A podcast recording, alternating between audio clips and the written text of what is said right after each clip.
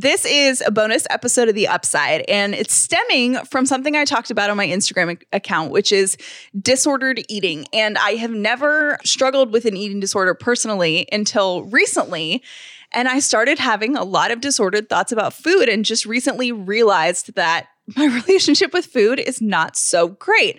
So I called one of my dearest friends, Janaire Goodwin McCarrow, because she is such a superstar in her field. She's a great friend of me and Jeff's, and she happens to have 20 over 20 years i think of experience um, she's a psychotherapist she specializes in eating disorders body image depression and women's issues and there i was like not only can we have kind of like girl talk but you can bring in the professional side of this and she is going to be joining me on this bonus episode of the upside to talk about disordered eating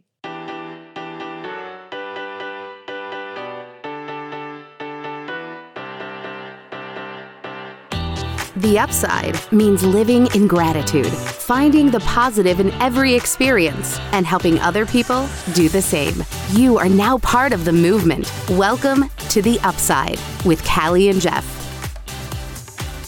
Advisory Horde members get our bonus episodes early and ad free. If you want to join our Advisory Horde, text the word HORDE, H O R D E, to 800 434 5454. And now I want to say thank you to this bonus episode's sponsors.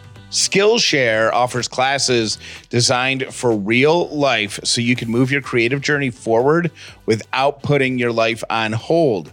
Much like uh, what Callie was just talking about, you do Skillshare classes in the comfort of your own house on your own schedule. You can even put your category in and pick classes whose length works with your schedule. All you have to do is go to Skillshare.com slash upside and claim your two free months of premium membership. And then you've got access to thousands of courses in everything that you would want to know about, whether it's productivity, whether it's painting watercolors, whether it's choosing the right font for design, photography, anything fellow creatives are helping you with thousands of courses to choose from. Go to Skillshare.com slash upside and get two months free of premium memberships. I can't tell you how many times I've walked into a drugstore and thought, okay, today's the day I'm going to get the vitamins I need. And it seems so simple, right? But then you get to the vitamin aisle and you're bewildered because there's so many options. How do I know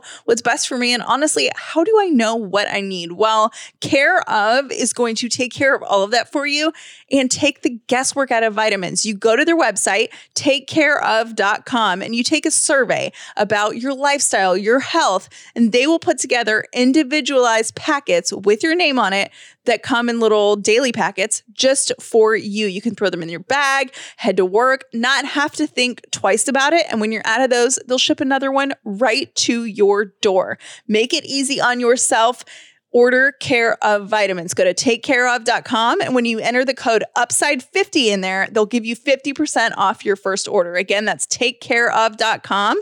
Enter the code upside50 for 50% off your first care of order. We've been sleeping on the Elite Spartan by Brooklyn Bedding, which got delivered right to our door. We unpacked it and we watched it form into its full size shape. It was amazing.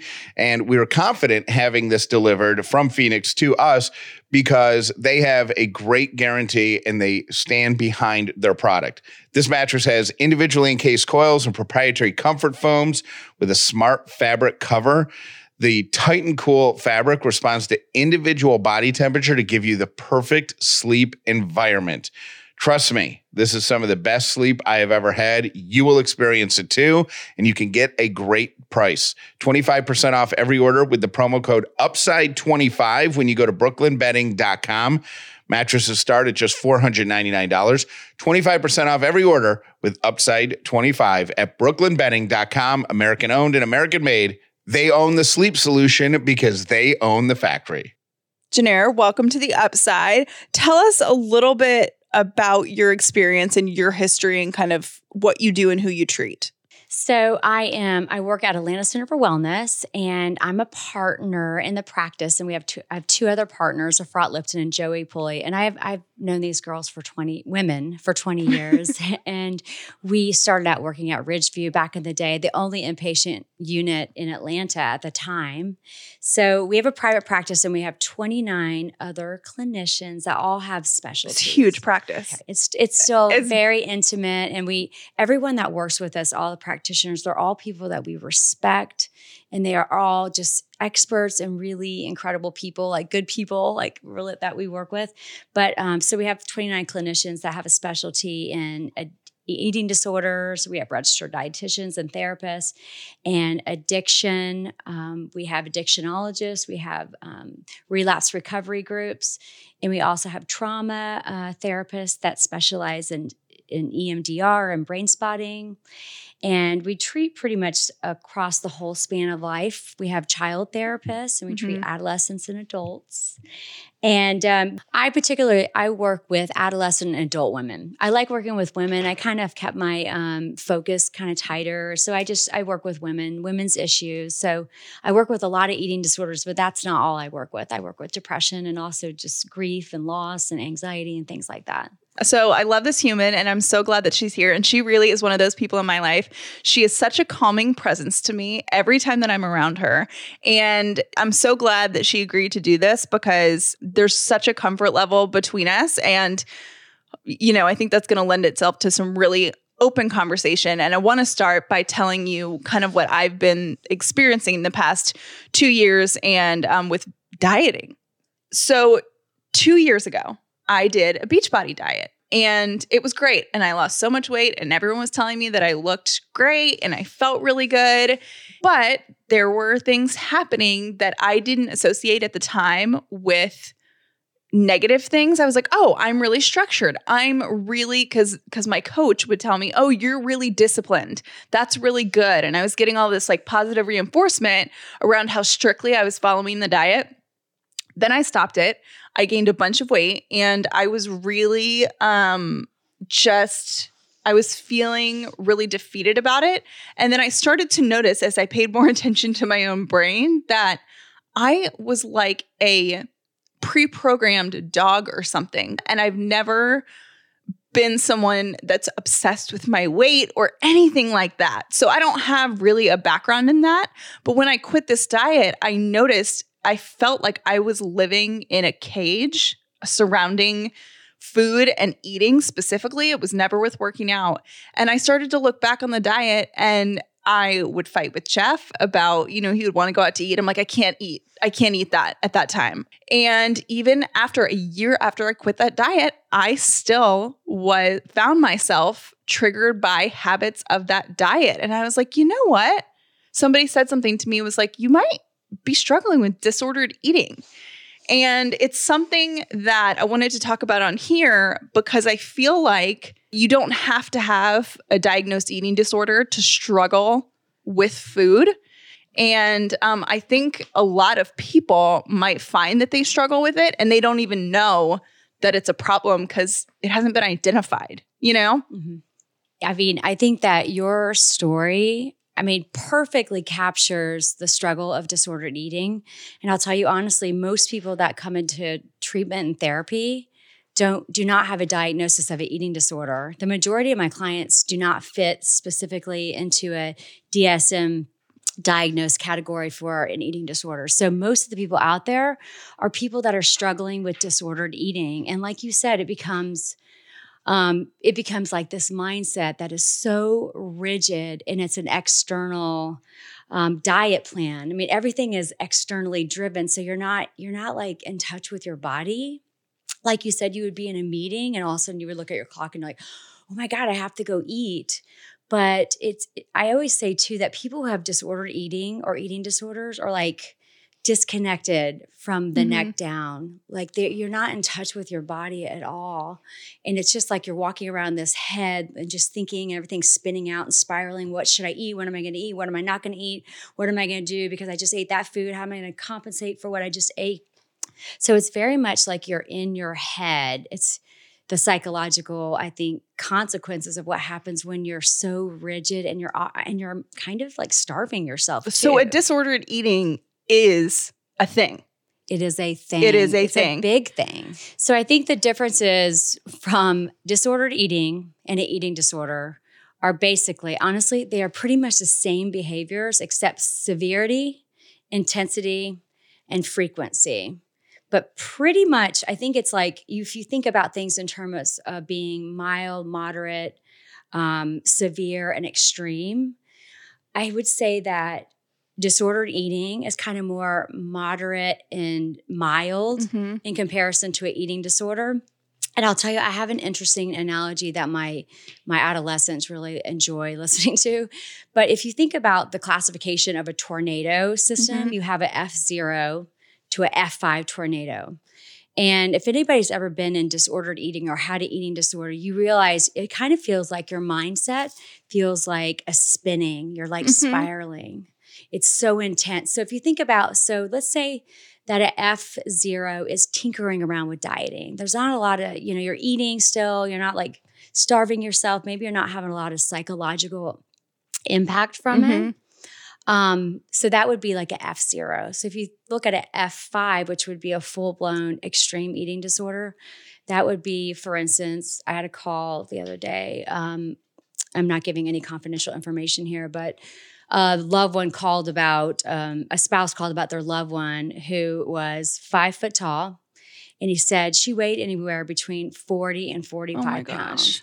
Like that, that is a F Five. Five. Yeah, that would be really that extreme. is like you know it's life threatening it's dangerous but so it just kind of i think when you think about the i think about the spiraling effect and you think about the tornado it has so much energy in it and the more energy the bigger it gets it just throws you off your foundation so So if you're like an F1 or a, you know, someone that struggles with eating or disordered eating, what are some of the things that um, you might think about? Like, wh- how do you know if you're dieting? Because I have to say, so I, you know, full disclosure, I'm on Weight Watchers right now, and I rarely think about food. Like, I prep it for the week. I'm not stressed. I go to restaurants. I eat what I want. I have the cake. I do whatever, and that doesn't seem to be an obsessive problem for me right now. But other problems have been real triggers for me. Um, other programs, just I think based on, I don't know, maybe the timing is what messed me personally up. But how do you know the difference versus casual dieting? And oh, wow, my thoughts, this might not be healthy. you know i i think that if something if you have this externally driven plan for eating and it's taking you away from your own natural body's signaling that tells you i'm hungry now right now. It's like you know people that are in recovery are people that eat normally. They're in touch with their it's called their in, in, interoceptive awareness. They're in Mhm. touch with their bodily sensations of hunger and fullness and they eat when they're hungry and they stop when they're full so if something is taking you so externally outside of your own body you're just really really quite disconnected from it It's either like under eating or overeating, but like being totally off track of wait, am I even hungry right now? Like, why would I eat when I'm not hungry? Or why would I, you know, restrict myself, you know, not eat when I am hungry? I think that sometimes when people are doing disordered eating and dieting all the time and then they get into an eating disorder, I think that's when you have to pause and take a step back when you don't even know your body's signals anymore. Like, I don't even know when I'm hungry, or sometimes when I'm eating. Or say this I've been restricting for so long, I've been so wound up so tight. There's a thing that happens. I mean, people have like a rebound effect and they'll binge. I mean, there's certain behaviors. So if you're gonna, if you think about like a spring and you tighten that spring up so tight and you let it go and it recoils, that's what happens with people when they're so rigid with eating disorders or disordered eating. They're not flexible. Like one thing that really sticks out in your story to me is when you said that you um, wouldn't go out to dinner with like Mhm. friends, or you and Jeff were getting into arguments about not being able to eat normal meals. I think that when you are in disordered eating, if you think about the word dis, it's like disconnection. Mm-hmm. You're not only disconnected from your body, you're disconnected from your loved ones. If you go out to a meal, you're thinking about, oh my God, what am I going to eat? Oh my God, I just ate that. How am I going to get rid of it? I'm going to go work out. Oh my God, I feel so guilty. I just ate that. That wasn't in my plan. It's like you're- yeah. you're in your you're in your head and you're not connecting, you're not in your body, you're not connecting, you're not, you know, if you've ever been with someone, they're on their phone or you're talking to someone on the phone. Yes. And they're on the computer, yes. they're not with you. no, you're like, hello, like what Yeah. planet are you on? Like, I'm right here. Yes. Yeah. I think That that's what happens total when sense. people have disordered eating or an eating disorder. You're not truly with them. And I think that we say that you're kind of, if you're in a relationship, it's kind of like you're having a relationship with that person and their eating disorder or their disorder. Yeah. eating. Yeah. That's fascinating. I think so many of us do this. And I think um, we don't even realize that we're doing it almost. Like you have to sometimes stop and say, well, for me, it was, I feel like a prisoner of eating habits. You know what I mean? My whole life revolves around these habits, and that's not healthy. Not only that, but um, it doesn't serve me. It doesn't make me happy. I don't want to spend that much of my life thinking about food. You know, it just it is so it takes so much away from your life, and um, you know, it, it's hard too when people are like, "You look great," and you, you know, you're like, "Well, I feel great because I actually did feel great," but it was at the expense of a little bit of my social life, my sanity, my relationship with my husband. You know, he said to me at one point, he's like, Callie, I just want to have a meal with my wife.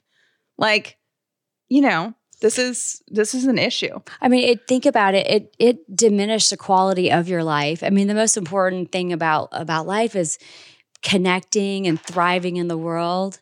And I mean, it took you away from all of those things. And I'm like, Mhm. so I mean, that that's a big thing too. Is it's if it's causing problems and it's diminishing the quality of your life, it's just time to like pause and get curious. Like, okay, what is what is driving this right now? Right. So you know, in the eating disorder, That's a great world, question. What is driving this? what is Yeah. driving this? We always say, like with disordered eating or eating disorder, eating disorders really aren't about food, is about something so much deeper. Mhm. So when you go do the work, like, you know, you go to therapy and you go do the work, you're gonna un you're gonna unravel and get to the core of what is underneath all that. And it becomes a place where you're you're healing your relationship with your food, but you're healing your relationship with yourself Mhm. and your body and your loved ones. And then for a lot of people, when they get to the core of what's beneath, they find that there's unresolved trauma and Yeah. there's anxiety and there's depression. Yeah.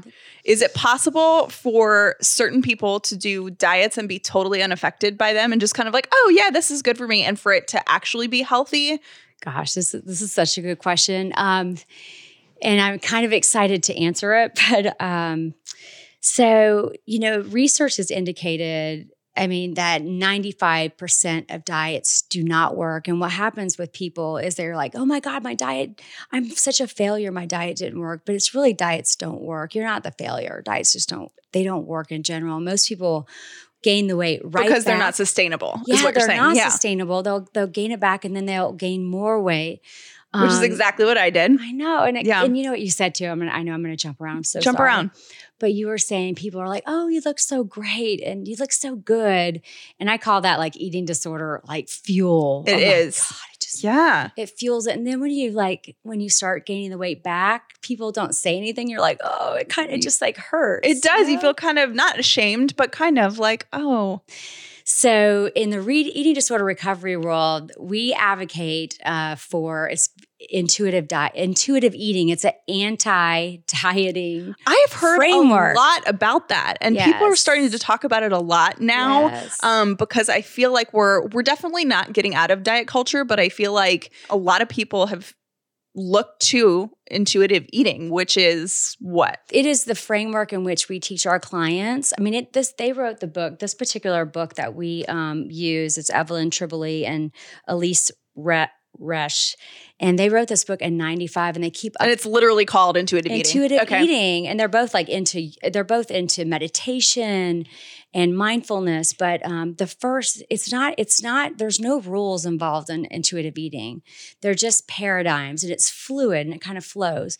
But the first principle is rejecting the diet mentality because we are we are just i mean it's all around us. Mhm. it's everywhere we look and it's hard to not get im- impacted by it. So that's the first principles and there's a, there's 10 principles to it.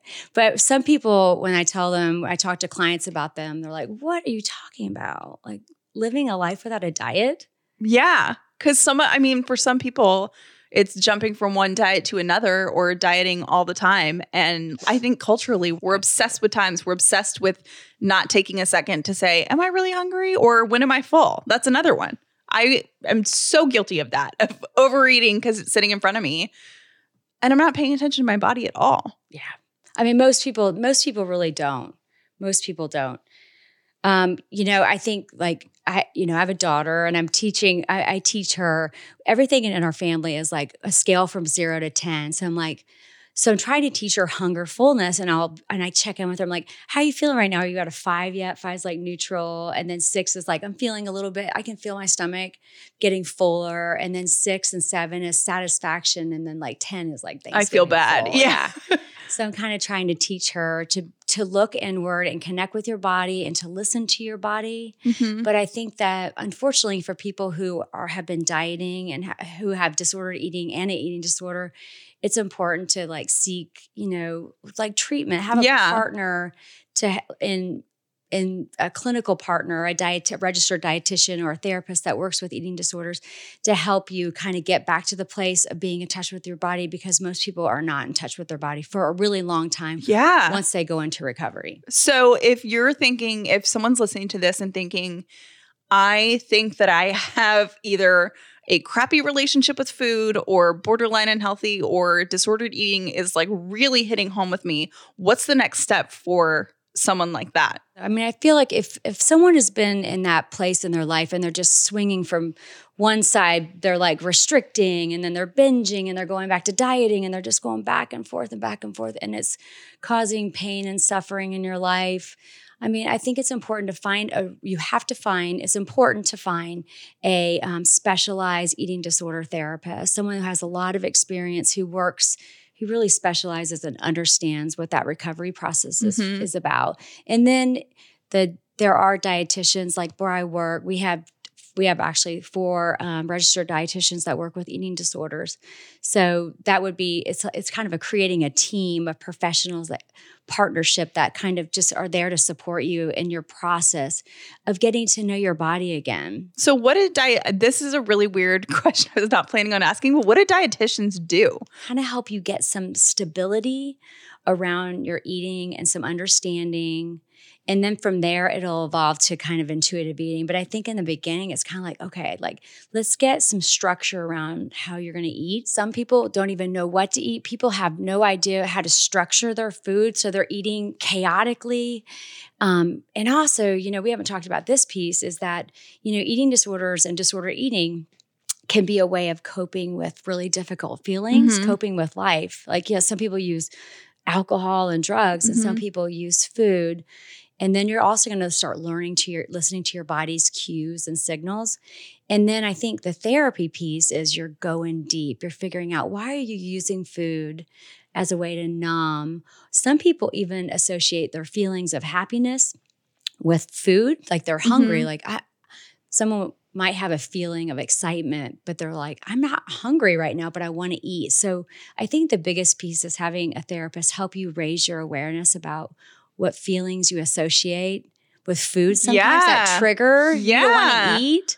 Yeah, it's That's it's fascinating. Maybe I'm like, I need a dietitian. Maybe. I mean, I have an amazing therapist. You. And that's the other um the other question that I have, and this is a really hard one for me to answer, but as someone in the field, you might have it because Jeff and I are very open about going to therapy, and we both go to therapy on the clock, and it's really changed both of our lives.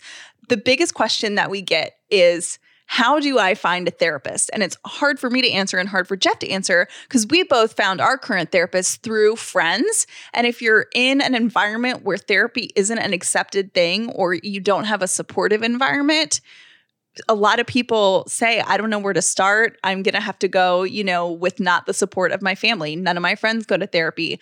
How do you find that? I've heard people say psychologytoday.com is really good. Um, but how would you, if you don't have anyone in your life that's going to therapy, what's the best way to dive in? Your insurance company, there's eatingdisorderreferral.com and there's also eating disorder referral. So that can be, is that just for Atlanta or anyone in the country It's listening? anyone in the country Okay. also. And then the biggest one is psychologytoday.com, but that can be really overwhelming. overwhelming. Yeah, but I think like what you said, asking friends, I think that's a big one. And you know, like in, in our practice, we have 29 therapists. So when people call, we're grassroots. Like I literally answer the phone at where I work. Yeah. I answer all the calls. So I'm kind of like the matchmaker and help people find the right referrals. But I think asking your friends and finding a good practice. Yeah. Yeah. And you might, I mean, we say this all the time, but finding a therapist that you connect with is kind of like dating. I mean, it may It not be the first person. And I think when you find the right person, it's it's someone that you are comfortable with. So, yeah, you know, I want to say that for people who are giving up kind of the diet mentality and trying to get back to living in their body and connecting with their body, one of the biggest things, um, you know, is maybe for some people it might be scary. So, doing it with like a, a therapist could be really helpful because if you've been depriving yourself, there is a rebound effect that happens for people if they've been so rigidly wound up and then they start eating foods again you can kind of feel out of control and, and feel like you're kind of binging a little bit And lost. It yeah must feel really like you're lost and you don't know. Yeah. and it's and it can be really scary so doing that, that with a partner is really nice but i think that when you work in recovery it's like you're slowly introducing all these foods that you are fearful of and what happens is and you're doing it Oh, that's slowly. interesting. yeah well, you know it's ca- it's like exposure therapy Mm-hmm. But what happens is you're habituating. You'll eventually habituate. When you give yourself permission, it's like the permission paradox. When you give yourself permission to eat a cookie, like you you might like have a little deprivation rebound. Like you might eat you might have to eat a couple cookies, maybe the whole plate of cookies for a while for some people. But then it like loses its excitement. Like, oh, I can eat a cookie anytime. You can eat a brownie. God, I'm like about to cry. I really am like tearing up right now because that is something I can't remember the last time that I didn't struggle with that. Is that the funniest thing? Like I and it for me it's really it's not about the body. Like I don't look in the mirror and like if I eat a whole plate of cookies right now, it's not about for me about oh I'm going to go look in the mirror and pick myself apart. Like that's not what I feel. What I feel is oh my gosh, how shameful are you that you just ate a whole plate of cookies. So it's funny that you're saying this stuff. You know, that's, oh my gosh, the freedom of eating intuitively and giving yourself permission, even writing yourself a little permission note, like, Yeah. you're allowed to eat this. It's, there's so much freedom. there's so much freedom in that.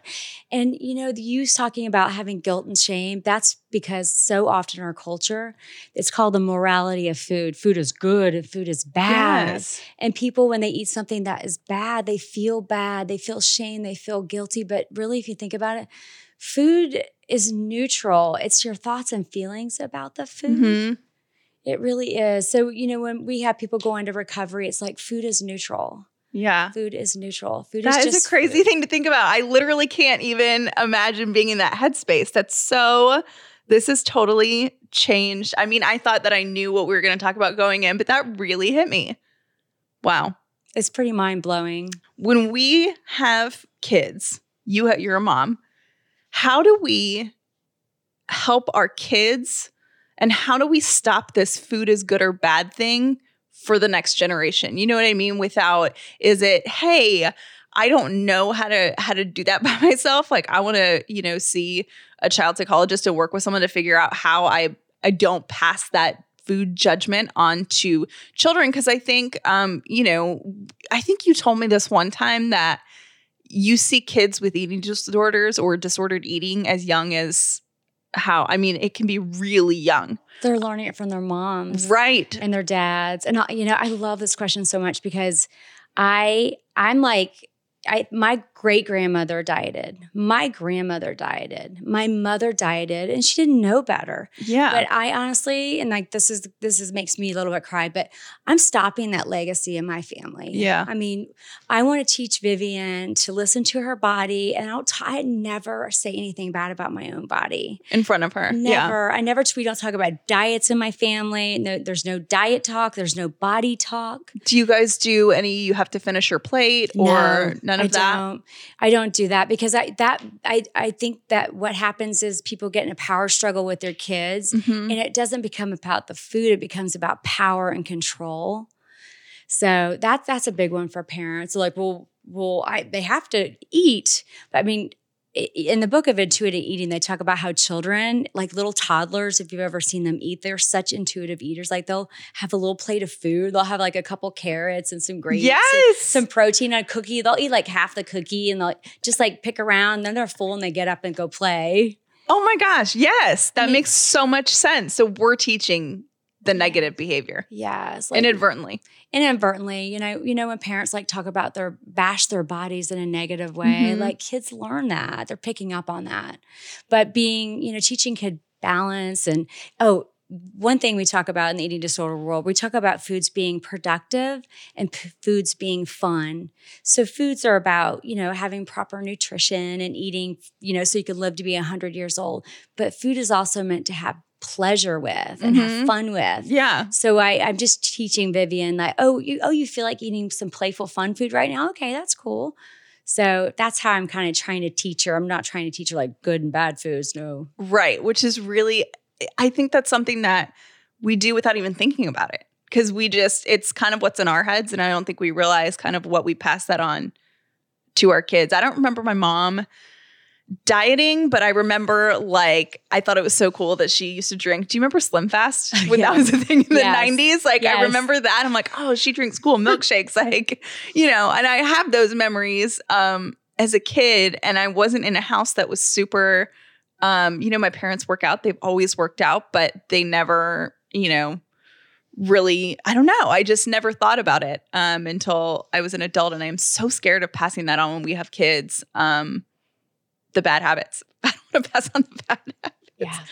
Janair, thank you. You're so oh welcome. my gosh, you're the most amazing human. So um, thank you so much. And if uh, you have a website, Yes, atlantacenterforwellness.com. We will link atlantacenterforwellness.com in our show notes. Janair, thank you so much for joining us. I am so grateful to you. Thank you for listening to The Upside with Callie and Jeff please make sure you've subscribed so you never miss an episode of The Upside.